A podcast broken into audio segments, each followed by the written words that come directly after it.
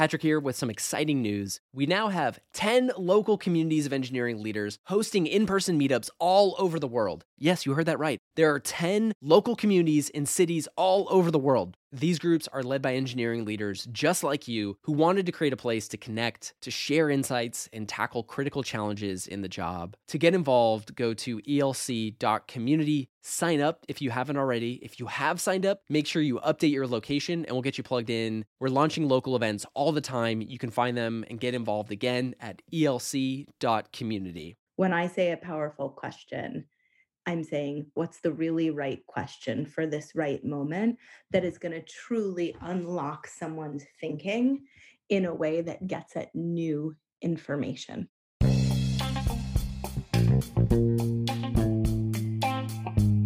Hello and welcome to the Engineering Leadership Podcast brought to you by ELC, the engineering leadership community.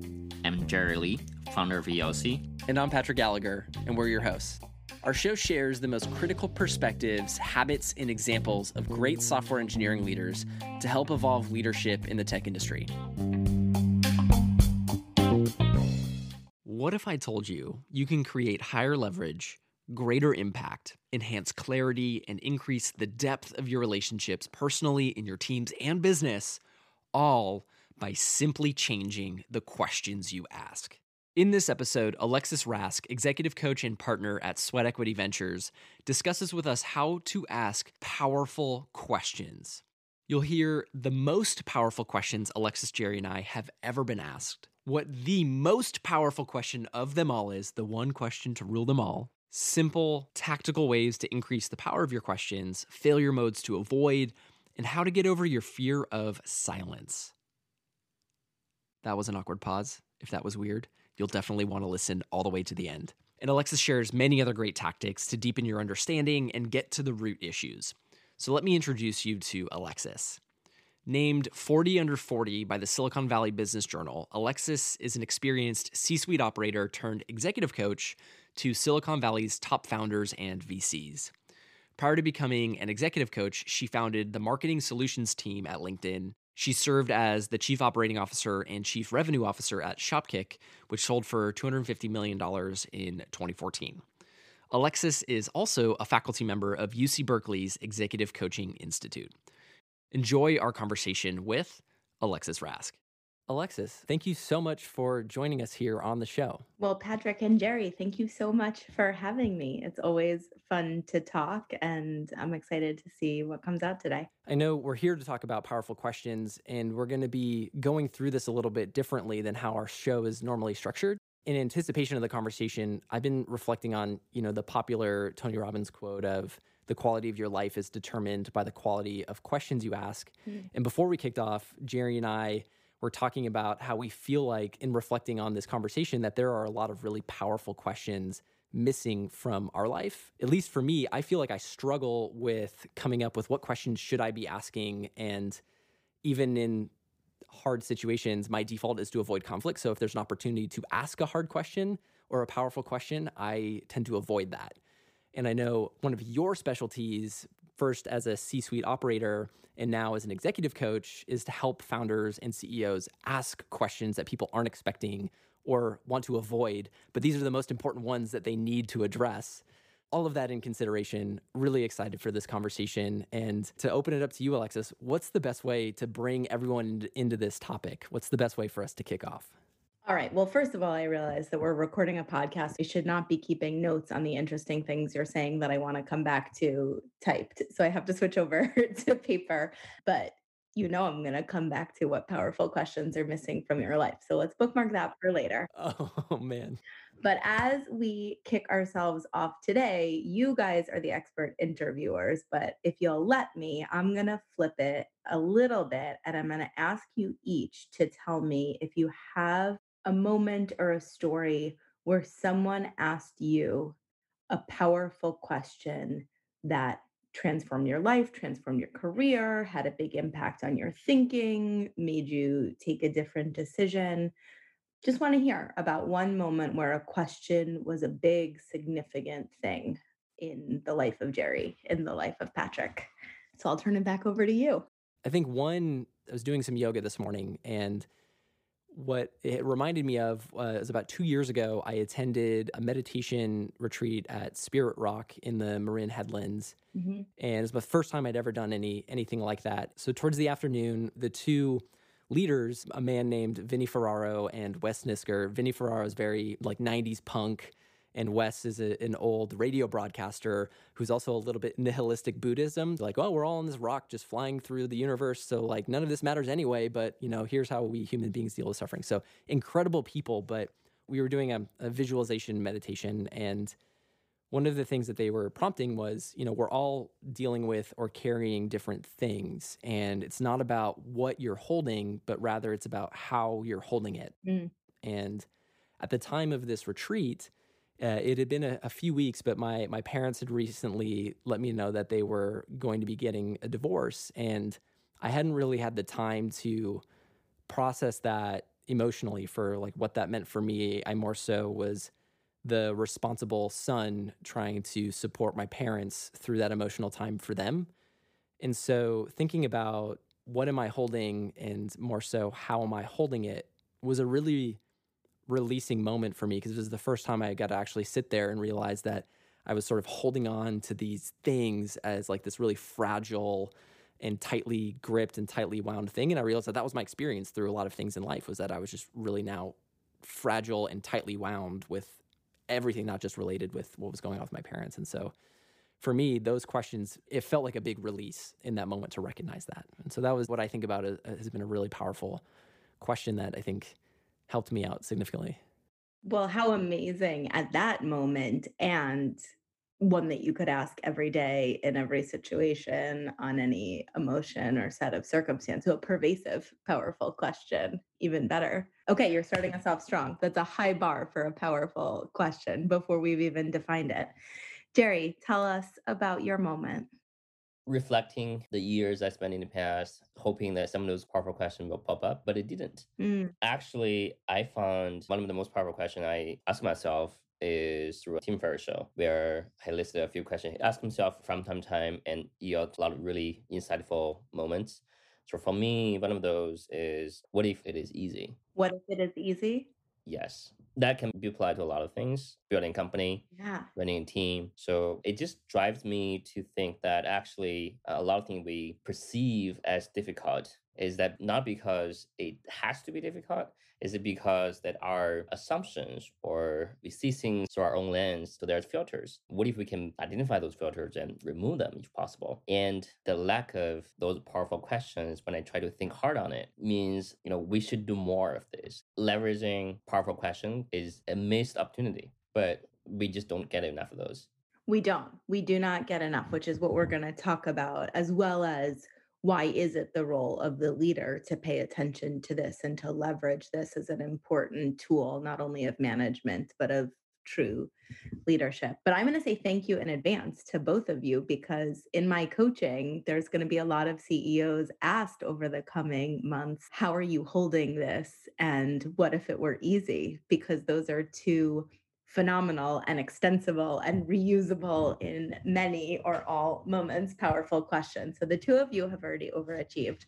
I'll tell you my story. Mine is less applicable in any moment as those two are but here's the first time i can remember being truly blown over by a question. I had just flown from new york to California and was sitting in the LinkedIn office in Palo Alto it was the old PayPal office that had become the LinkedIn office. I had been reticent to come out for this trip because I had a great job at this company, Google. People knew what that company was, and all things were sort of good. I meet these awesome people, and they convinced me to fly out. And I'm sitting here with Reid Hoffman. First shot out of you know the gate, he goes, "What's someone going to say about you in your eulogy?" First question first question. Maybe he said mm. something like, How was your trip? Thank you so much for coming out, like some pleasantries.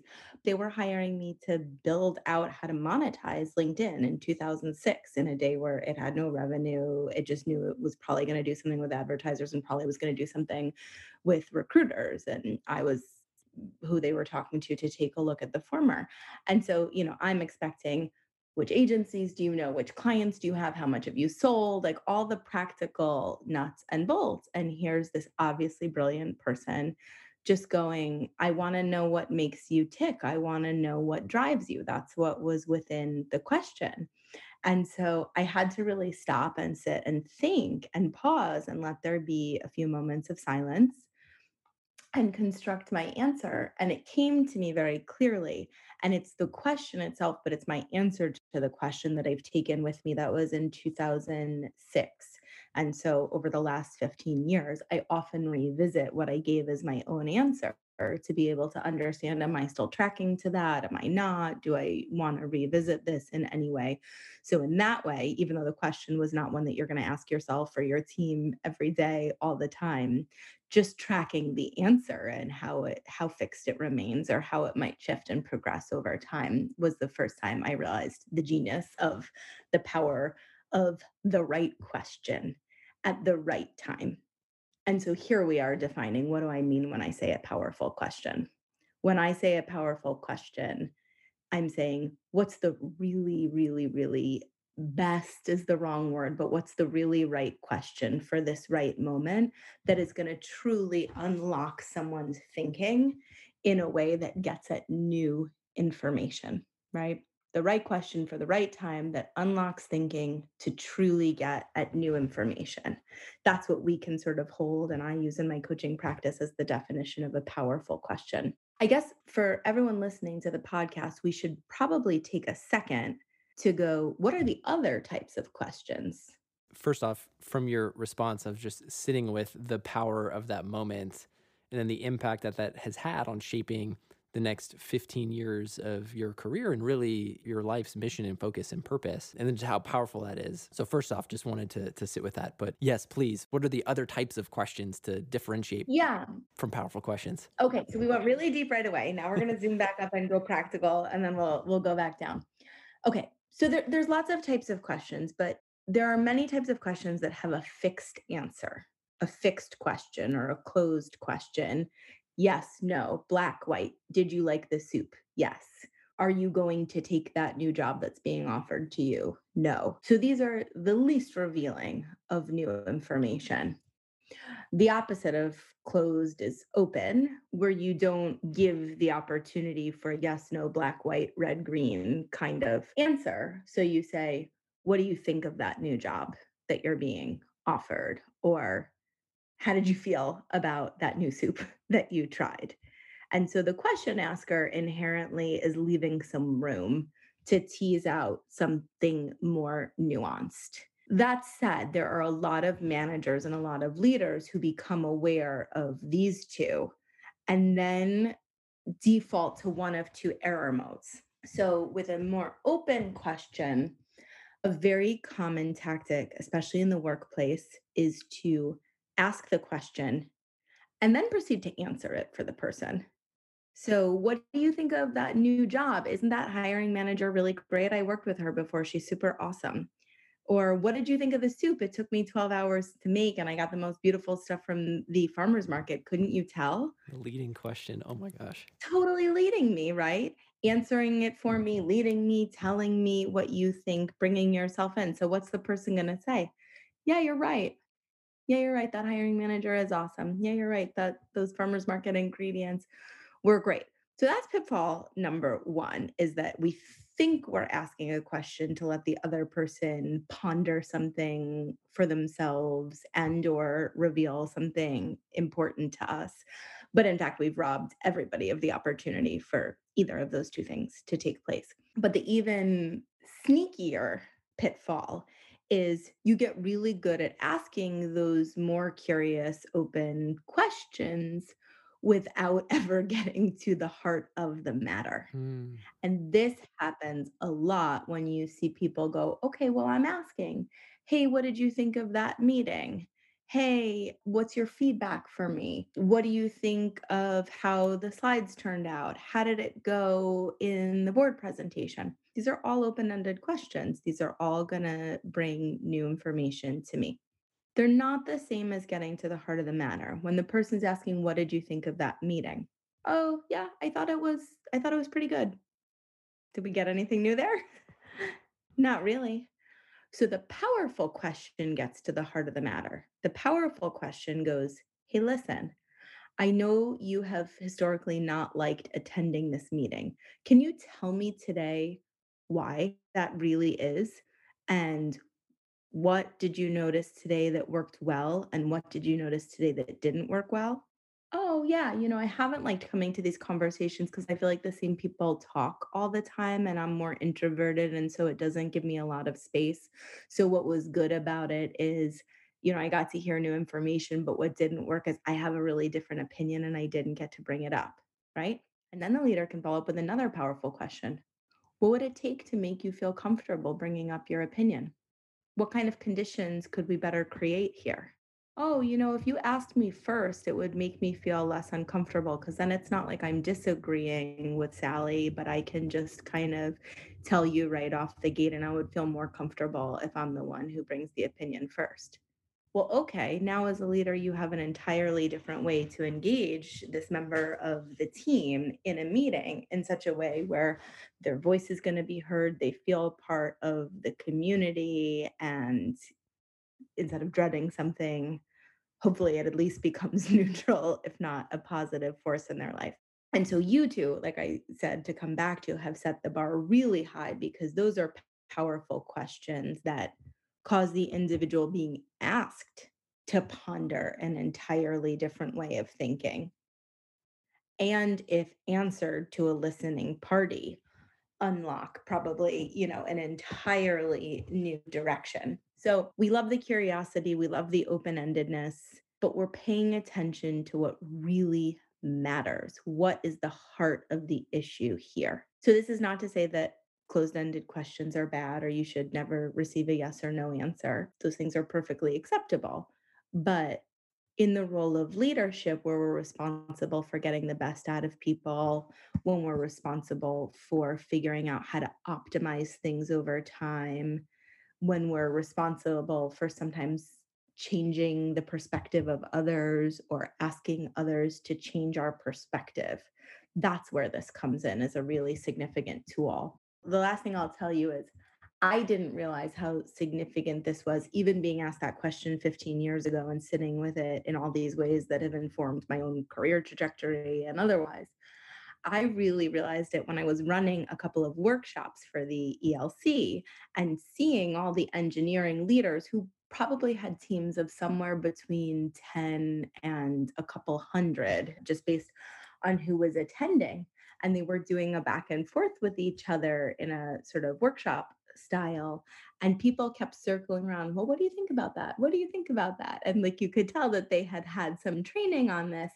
And then, you know, unfairly I could listen and kind of hear the heart of the matter and ask a new question, you could see like, whoa, the eyes went wide. And then they started becoming more brave to ask each other the really meaningful questions. So people started asking things of each other. Like, I remember, what's holding you back? Or how do you think you're landing with your team? Like, how do you think your presence is propagating that pattern with your team? And so then they started taking this over and really deepening. So it, it's a practice to work on over time. Speaking of practice, my reaction just from the few questions we've talked to so far is what I feel right now is almost floored or taken aback at like I'm getting more information, but it's also it feels more rich and it feels more meaningful mm. uh, and it also feels more valuable. But it also like I'm trying to acknowledge that this is not where I live every day, and I'm like I I don't know where to begin to get there. To rewind a little bit, I feel like I'm probably not the only one who's like, oh my gosh, like this feels like there's a lot of impact. Do you have a story or an example you could share of the impact you've seen when somebody changes their level of questions to be able to pull better information and get to the heart of the matter? Where you even begin to ask more powerful questions? Well, I, am going to answer both of your questions in one. There is a visual metaphor that I give to the founders that I work with as a coach which is the question you can think of as the medicine ball. And whenever, you know, in non COVID times, if you're ever able to work out with a partner, you're passing the medicine ball back and forth. And whoever is grabbing the medicine ball, their body kind of comes down with it because it's heavy. And then whoever's passing it over kind of lifts up because they're lightening their load. So you think of this as when you ask the question, you're shifting the weight, the heaviness to the other person. so that they can sit and think. Maybe they need some time to sort of process all the way through and respond. And the level of depth is what's harder as the person being asked the question, right? It's easier.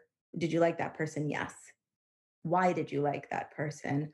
oh, you know, there was a bunch of things and da, da, da, da, da. And so what has taken me one word to answer now takes me a hundred words to answer. It's more effortful for me. So I want to give everybody the tool of the visual metaphor of it's heavy to hold that medicine ball for that last second to come up with the powerful question. But once you release it out, now the other person can sit with that knowledge and try to parse it through and try to construct a response. And so your only job is to really hold the space. And you still have to be paying close enough attention because that medicine ball might come back at you. So you can't just dump it and be like, okay, now it's all this other person's job to think and worry about. I have to be ready that when, you know, this weight shifts back to me, I've paid really good attention. So active listening is the very closely related cousin of the powerful question. I've given that metaphor to countless folks over time, and I've seen it work in a lot of areas. And I'm going to tick through a bunch of them for you because I think these things might be relevant to who listens to this podcast. So, first of all, I've seen the role of powerful questions work in a negotiation. People can be very uncomfortable in negotiations. And one of the most uncomfortable things is advocating for what you want and asking for what you want. And so the powerful question can actually alleviate some of that stress and some of that natural human resistance by shifting the medicine ball to the other party. And so I've seen folks in negotiations use their powerful question to say things like, what do you see is sort of good versus great in this role? And what's the impact of a person who does a good job versus a great job? And what type of value is that going to create for this organization? And what's that worth? And when they've gotten the answers to some of those powerful questions, that has made it clearer that, you know, of course their new job offer should come in in such and such a range, or of course on their promotion path, there should be a significant step up. So, anybody in the engineering leadership community who's going through any types of negotiations, the use of questions versus statements can actually help make that an easier thing to approach. So that's one practical example. The second is perspective shift, which is exactly, Jerry, what you just described your perspective was that this thing is going to be hard and your perspective shift was what if it was easy? What if i looked at it as easy? And so a lot of times leaders will have goals that feel insurmountable maybe to them but certainly to their teams and they're getting a lot of pushback about that and grumbling and oh i need more resources for this and oh you know what if the CAC on this goes crazy and blah, blah, blah, blah, blah. And the leader can go, okay, I hear everybody. Can I please have three creative solutions for how we're going to get there anyway? Can I please understand what one limit or roadblock or constraint I could remove for you that would make this feel much more doable? Can I please understand the mindset that you're in when you're approaching this? And what if we introduced a different mindset? What type of new ideas would we come up with? All of these are powerful questions to essentially move the perspective from fear and scarcity and stress towards in control, powerful, problem solving, creative. So, the use of powerful questions can really help leaders make not only perspective shifts in themselves, but in their teams. And then a lot of leaders come and say, I want to get the best from people. So, the final practical example I'll give to you, Jerry, you've told me that's a very common sort of aspiration for why people even join the community. I want to know how to get the best out of the people I can lead. Well, you know, one of the most powerful questions a leader could ask how do I get the best out of you? The mm-hmm. blueprint is sitting right there. And maybe the person knows it and they'll give you an answer right away. And then you have the blueprint. Thank goodness, what a gift. And maybe they don't know it. And maybe they need to give both of you the blueprint right there. But hey, Jerry, what motivates you? How am I going to get the best out of you over the next 12 months? Oh, well, at least one person is leaving that conversation with new information. Me, maybe two of us maybe three, four, five, six of us, if I happen to have asked it in a room with other people that was a safe space to do it. So these are, you know, I'm trying to give practical examples of the things that the audience will be really facing. But there's really no scenario in which asking these great questions at the heart of matter that reveal new thinking or information don't help in some way. The last question you mentioned, how do I get the best out of you? That should be the number one question when we hire someone or work with someone. There's no reason we don't ask that question. So it's easy to ask and it brings out a lot of information that could help us to have much smoother collaboration and more respect, more empathy. Mhm. I can imagine people can immediately apply right after this conversation to the next person they're going to start working with, or even their existing team members. During one on one, start with this question. That's right. I'll add it to our agenda for our one on one, Jerry. Yeah. I mean, you have someone right here who needs to share that answer. Yep. Well, I'm also just thinking of like the intent behind the question implies that the asker wants to find the answer to that. So, as the person receiving the question, in addition to you know providing the information and increasing the context, but it it also I think feels really good that somebody wants to get the best out of you. So the intent feels really powerful as well. And I want to go back to the what if this is easy question because a lot of managers we try to figure out oh this is a new person. Let me dig into her or his background and see how I can bring the best out of her or him. We try to do that on our own. It's pretty easy. Just ask the question. They will give you the answer. Yeah. The two of you, even in your back and forth dialogue there, just brought up two extra points I want to focus on and the benefits of this. So, first of all, mm-hmm. it is never too late to start. As you said, Jerry, this is not just about new hires for you now. This is about current team. This is about current partners. This is about current collaborators. New, deeper, better understanding is something we're always after when we're in relationship with others, which is what working together is. And, you know, whether that's reporting line or at the peer level, better understanding is always a good thing and can always be used tomorrow and today in ways it wasn't used yesterday. And Patrick, you brought up something that I was going to say at the very end, but it's probably worth saying now. We're talking so far about sort of the intellectual level of someone thinking in a new way that they hadn't before, or someone understanding in a new way they hadn't before to drive business outcomes, et cetera, which is all very much in the IQ space, right? We're in the sort of like rational, intellectual part of our brain. There's a huge emotional implication of being asked questions and listened to, which is somebody cares about me, someone's paying attention to me, someone sees me and hears me and witnesses my answer.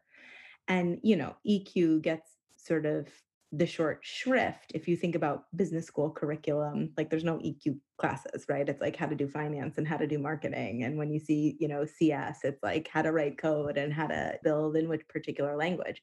But really leading people is making them feel seen and heard and understood and recognized and accountable and responsible. And so questions have that additional benefit as well. And the more powerful the question is the more you know the person who asked it had to really care and really pay attention. So there's all these amazing benefits to it. Patrick here with some exciting news. We now have 10 local communities of engineering leaders hosting in person meetups all over the world. Yes, you heard that right. There are 10 local communities in cities all over the world. These groups are led by engineering leaders just like you who wanted to create a place to connect, to share insights, and tackle critical challenges in the job. To get involved, go to elc.community. Sign up if you haven't already. If you have signed up, make sure you update your location and we'll get you plugged in. We're launching local events all the time. You can find them and get involved again at elc.community. But really quickly, to go back, Jerry, to your new question that's going into the, you know, lexicon day to day. How do I get the best out of you? What's the logical additional question you could ask that might reveal something else in the equation with this person, very related. After you ask this person, hey, how do I get the best out of you? Okay, they give you their answer. If you want to deepen it one tiny bit further to make sure you really get what makes them tick and what doesn't make them tick, what would you ask them next? Maybe why? Why this better? Maybe it ties to a deeper value or deeper principle, some deeper belief. So that now you're operating on a deeper level, which give you freedom to try other things. That is the most powerful question of all. Why? One word works all the time. Hey, you know, how did you feel about this? Why? hey, how am I going to get the best out of you? Why? There's also the tell me more about that, which is essentially why in more words. But that's exactly right because we're deepening and deepening and deepening the understanding of this person. And now, as a leader, you know their values, you hear some stories and anecdotes that shaped their thinking, and you really get it. And they're going to answer the negative side too. Most people will. And if they don't, you can ask that too. Well, how do I get the worst out of you? Right? Most people in answering, how do you get the best out of me, are going to tell you, well, I hate being micromanaged. Right. And so we, we know that micromanaging is going to get the worst out of them. And why? Oh, because I had this experience and I just could never get any of my own decisions made. And then the company ended up going under. And if they had taken my decisions, we actually would have made it. Right. And so I have these deep battle scars around this. Like that might be the person's answer. So, why is the perfect follow on? Far more information came out of the why than the first part of the question. The first part of the question was was useful, mm-hmm. But it almost feels like I have a deeper understanding of you having asked why. Yeah. And then you know, right, if that's the person who's had this experience of their opinions not being taken and the company going under, well, they have fear, right, with early stage stuff, because what if it goes under? They might have unfortunate confirmation bias that their opinions are always right, because had they been listened to in this case, maybe a different outcome would have happened. And so that's a thing to watch out for. So there's all this good stuff which is why I'm saying active listening is so important as well, because you have to really zone in on the answer to hear all the good stuff. And there's a lot that can come in a really mm. short period of time. So, just from again, like a practical tools perspective, I highly encourage everybody to have a notebook it's so much less distracting to jot a couple of notes with pen and paper when someone is revealing detailed, important information like this than it is on your computer. First of all, things stick in your brain differently when you write them physically versus type them. So your recall of the answer is probably scientifically bound to be a little bit better, even though there's a digital record of it in one case. But the emotional intelligence part is I might feel snubbed if I see someone typing notes when I answered this really important question that you just asked me, because they could be slacking, they could be checking email, they could be doing something else. And I don't realize that this is so important to them that they're trying to capture it in Evernote so that they can remember it and come back to it. So even in this world of Zoom all day and Slack for everything, I still would say great leaders need a piece of paper and a pen somewhere to jot the couple important things about their team so that people feel really acknowledged and not accidentally looked past.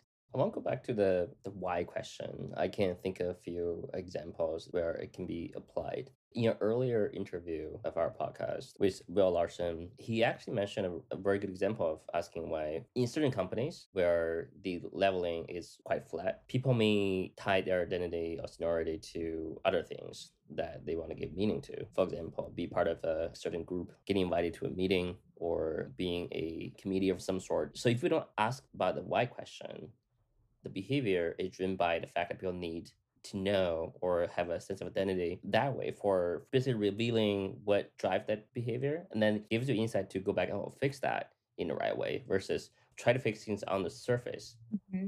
So uh, that's one example. Another example is that the why question not only applies to the individual, understanding better about a person, but it can also apply to understanding a challenge or problem or a product incident, for example, mm-hmm. why this happened mm-hmm. and because X of it and why that happened. So there are very good examples. If you ask a few whys, it can quickly get onto the root cause of problem. Yes. But if you don't ask, that's wasted opportunity. Yeah. And we're talking about this whole, other than Patrick starting us off with something that he sat with in a meditation and mindfulness practice, which was inherently a question prompted by an expert, but facilitated within yourself.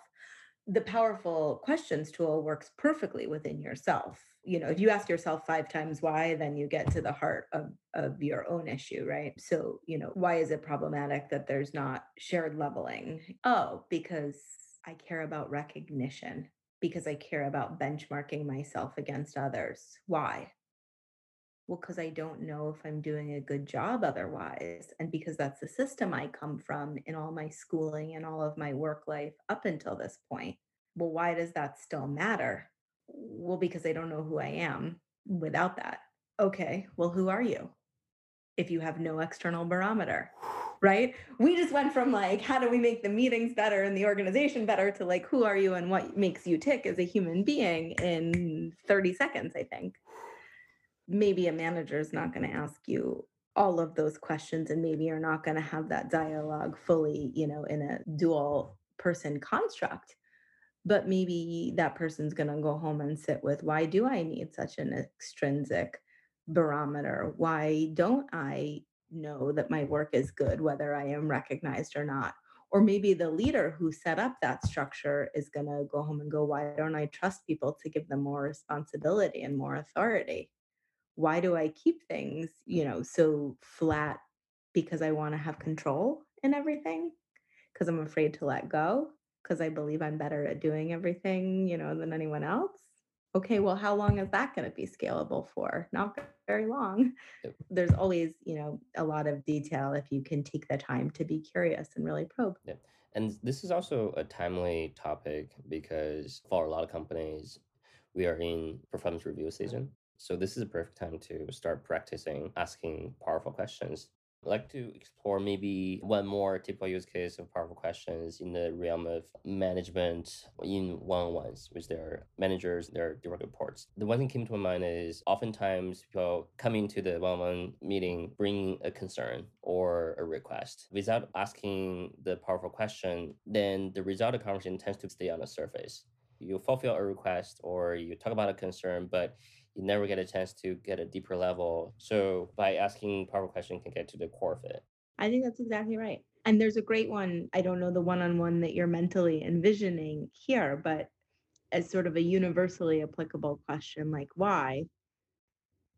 What do you think is behind that? Or what's behind that? That's a seven word version and a three word version of a pretty extensible question that any person sitting in a one on one hearing about a complaint or a concern or a friction from somebody within their team could use to immediately deepen things.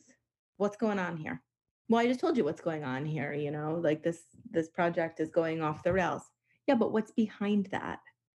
Oh, engineering and product are not on the same page. Each think that they should be in charge of sort of writing the spec. And so it's going back and forth, waiting for that tension to break. Well, what's behind that? Oh, so and so and so and so don't respect one another. Okay, well, what do you think we could do to change the dynamic here? Okay, my manager, can you please help me navigate, you know, how to broker a peace conversation between these two parties? Just by way of example, but what's behind that or what do you think is behind this is a really good way to immediately drop it into something more substantive. And we should have a collection of those questions.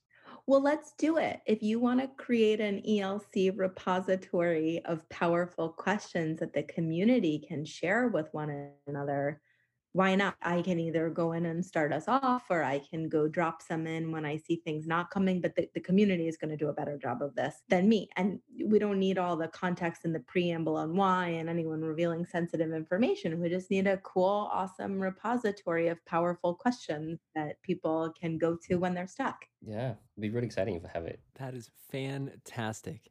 If you're listening to this right now, please send us your best question we would love to hear it and collect it. Maybe collect it might be the wrong word, but we'd love to hear it and we'd love to empower the community with those questions. So please share them our way.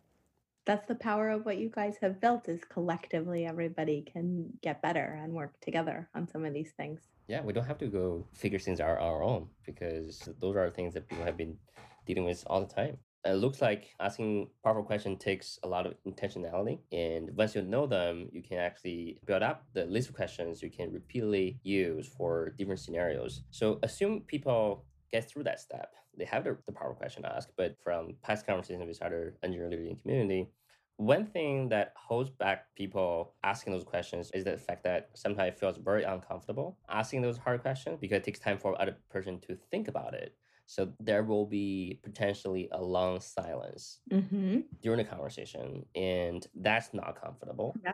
So, how do you advise people to get over that? Just get over it. What's so wrong with silence? What's so terrible about that? That's my powerful question back to those people. What is so terrible about silence? In past, how do you see what helps people to they know they don't feel comfortable, they don't have good reason Mhm. to answer your why question, but what are the things you help them to do to sort of have a real feel? Yep. And then now they know how it feels, they know it works, then Yep. that's a start. And from there, they can build out more exposure, potentially get used to it. Anything you can share there? Yes, a ton of practical, or not a ton, but several practical tips here. So the first is just like any muscle memory, you know, repetition is what build up endurance and strength over time. So even starting with what I was calling earlier, more of the curious, more of the open questions, and going after the fact and reviewing your meetings mentally and going, wait a second, I think I missed the depth. What's the additional question I should have asked? At what point in that meeting to take this to a different level of understanding? Not because we want anyone to beat themselves up about it, but it just can be easier that after the meeting, you sit quietly, you mentally review things, as many of us do anyway, and go, okay, what do I wish I asked? And at what point? And write it down for yourself and start logging it. So you have a log list of some powerful questions that you necessarily didn't apply real time. And so then the next time you have some meetings coming up, whether that's a team meeting or a one on one or some high stakes conversation, prepare ahead of time. What are three really meaty, powerful questions that I want to introduce into this discussion?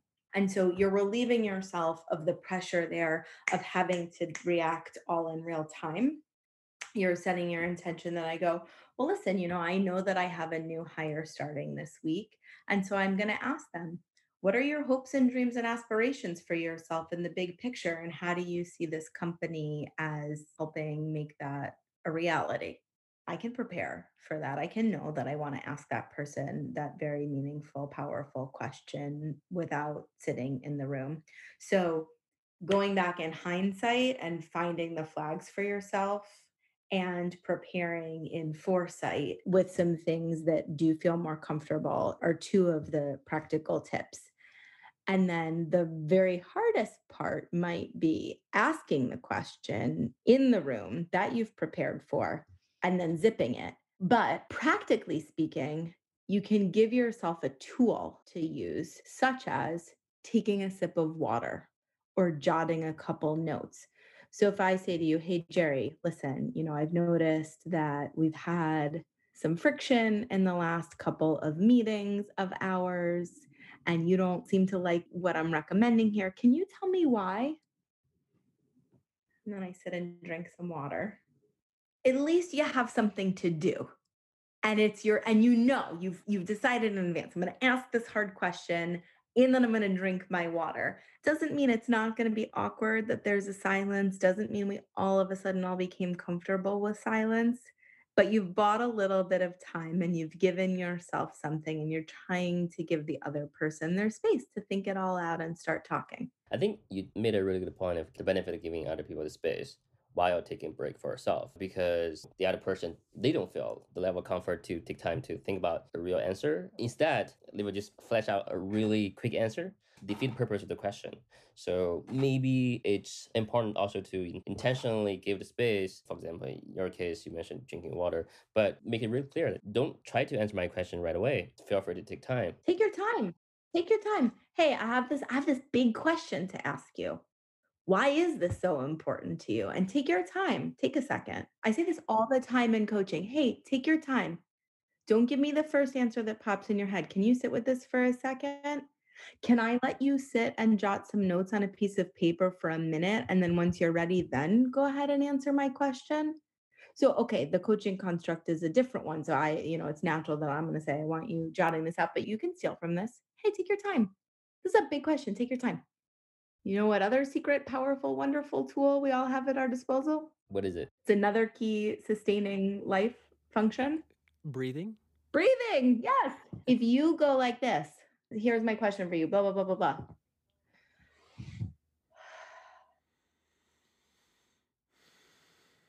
What just happened?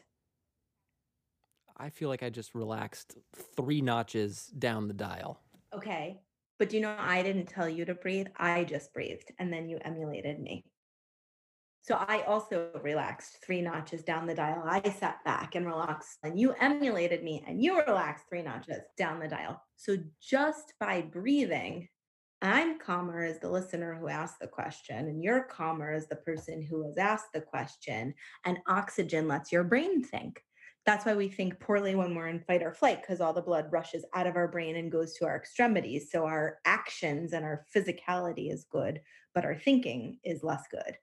And when we breathe and we have lots of oxygen in our brains, are thinking. So take a sip of water and take a breath. These are life sustaining habits and actions anyway. And they are fuel for good thinking, good dialogue, and holding space for the answer. In thinking through the practices you just shared, like I'm looking back at my own experience where applying those have had a really big impact. And the the moment of awareness for me was at a previous organization I used to work for, we host different events. And I remember being at one of the events, talking with a number of different people, helping introduce different folks and helping, you know, just people connect and gel and have more meaningful conversations. I was having a soda water. I think I was drinking LaCroix. And at the end of the evening, I think I had eight LaCroix in this two hour networking event. and nobody in their right mind should ever drink eight LaCroix in a two hour sitting. Applying the mental review and looking back, that was something I found really impactful because the why question was, Patrick, why are you drinking eight LaCroix in a in an evening?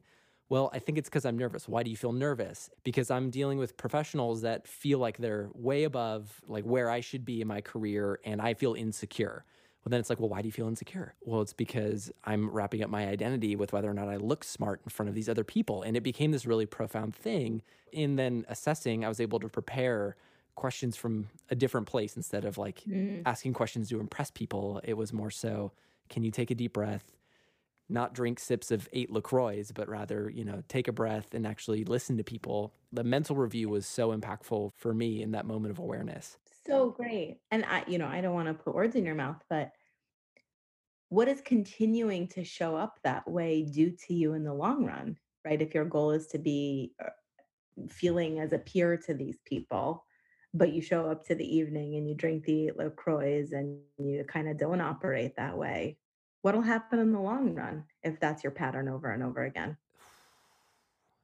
Well, the thing I jump to is then a lifetime of shallow, unfulfilled conversations because all I'm trying to do in that moment is to impress somebody rather than actually actively listen to them and get to know them or come from a place of curiosity to try to deepen my understanding of, of who they are. So it impacts my relationships and their relationship and how they ultimately essentially feel about me. And what's the impact on how others perceive you if you keep going that way? Well, I probably wouldn't want to talk to me if that was the the situation. Yeah.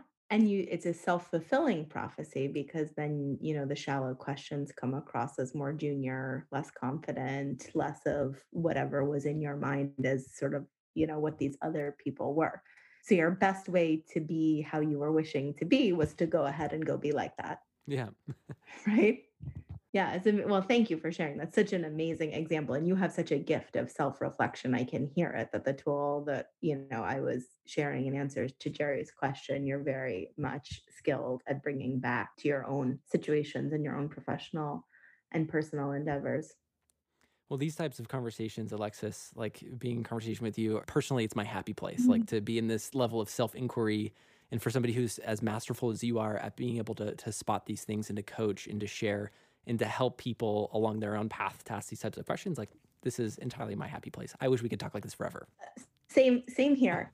but you know what? I, I actually, I, there's one thing I really want to say as we come towards the end we talked a lot about this and i focus a lot on like the humanity of the experience and bravery and courage and holding space and i use all these words that historically you know can sound like nice to have when you lead people and run companies and manage and might even sound like fluffy and woo woo to some and that's the one thing i want to draw a huge asterisk on here is this is to help you run better companies and build better businesses. Employees quit bosses more than they quit companies. So this helps with retention. And so we can't say that recruiting is the hardest thing in Silicon Valley that we're all after and then go, oh, but it doesn't matter how we treat the people on our teams and it doesn't matter if we know how to motivate them, right? This is going to help you hire the best people. It's going to help you get the best out of the best people, which is going to help you build the best product, which is going to help you capture the most revenue, which is going to help you move from series A to B to C to D to IPO like this whole idea that this is just sort of a, a, footnote to what it really takes to lead and what it really takes to drive the financial and commercial and sort of external benchmarks of success is a fallacy. Leaders need to be great at this, just like they need to be great at writing code and reviewing code and fundraising, asking for money from first customers and attracting talent and all these other things because it's through the powerful questions that you can find the right path and bring others along with you on that journey. So, this absolutely has hard bottom line practical benefits of doing well and has all these interpersonal, emotional, social benefits. And can be very easy to to do it. Yes and it's so easy. That's the thing that i always give people as their final exercise right? As they're starting to build these habits and muscles. So we're reviewing back we're planning forward we're using the tools of breathing and water. And then the final is you're keeping it short. Why? What's behind that? What could happen differently? What would success look like? What if there were no roadblocks? These are one three five seven word questions these are not 19 word questions with, you know, two periods and a question mark mixed in. So keeping it short and simple. Jerry, you gave us for the metaphor for the whole thing. What if it's easy? All you got to do is show up and be curious. What if it's easy? What's the most powerful question you've been asked? We're putting together a list of powerful questions that reveal new information or get to the heart of the matter for engineering leaders, and we want to hear from you. Send us a quick email at hello at sfelc.com with your favorite powerful questions to ask, and we'll make sure we include it on the list. Now, here's a quick recap of our conversation with Alexis Rask. Powerful questions are about asking the right question at the right time that unlocks someone's thinking and truly gets at new information. Powerful questions not only create a deeper understanding to better impact your business, but they have a huge emotional impact on your team making them feel seen, heard, and understood, and that you, as the leader, truly care about them and pay attention. Here are two common failure modes of open ended questions to avoid. The first is the leading open question. So, in this one, is where you give them the answer when you ask them the question, like, So, what do you think of that new job? Isn't that hiring manager great? I worked with her before. She's super awesome. So, when you give them the answer, you rob people the opportunity to unlock new thinking or share information. So, avoid that. Number two, the open ended, curious questions without getting to the heart of the matter. So, this is when you ask a question like, How did the presentation go? without actually getting deeper. So, to get to the heart of the matter, you can ask a question like this I know you've historically not liked attending this meeting. Can you tell me today why that really is? Or what did you notice today that worked well? And what did you notice today that didn't work well?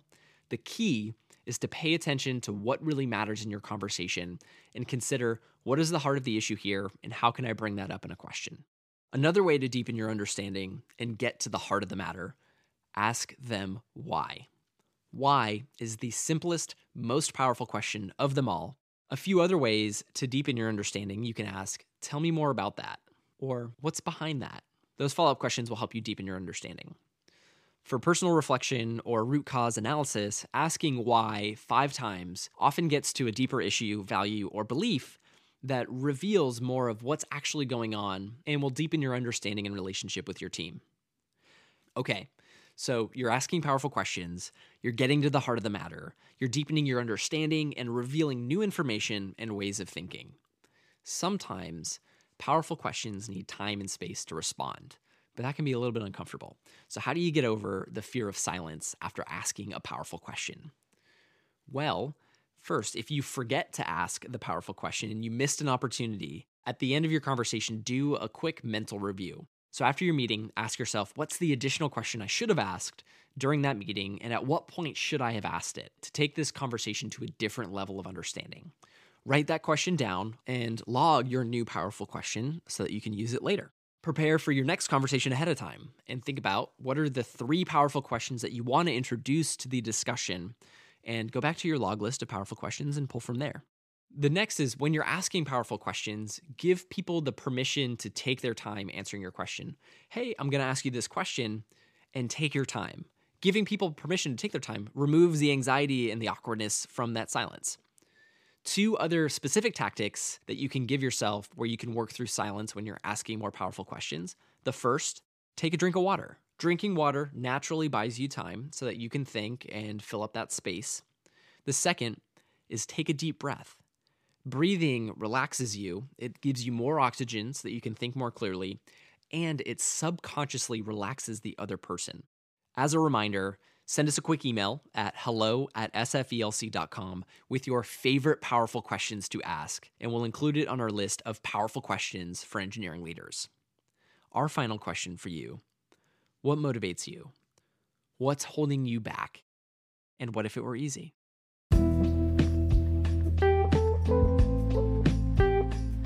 If you enjoyed the episode, please share it with a fellow engineering leader.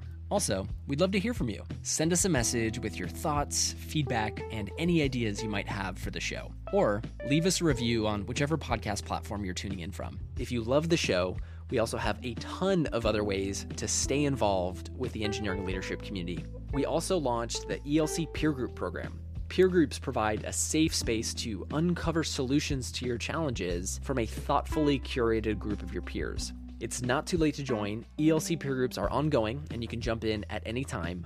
But the sooner you join the program, the sooner you'll be able to connect with other leaders who can help you solve your real challenges. To stay up to date and learn more about all of our upcoming events, our peer groups, and other programs that are going on, head to sfelc.com. That's sfelc.com.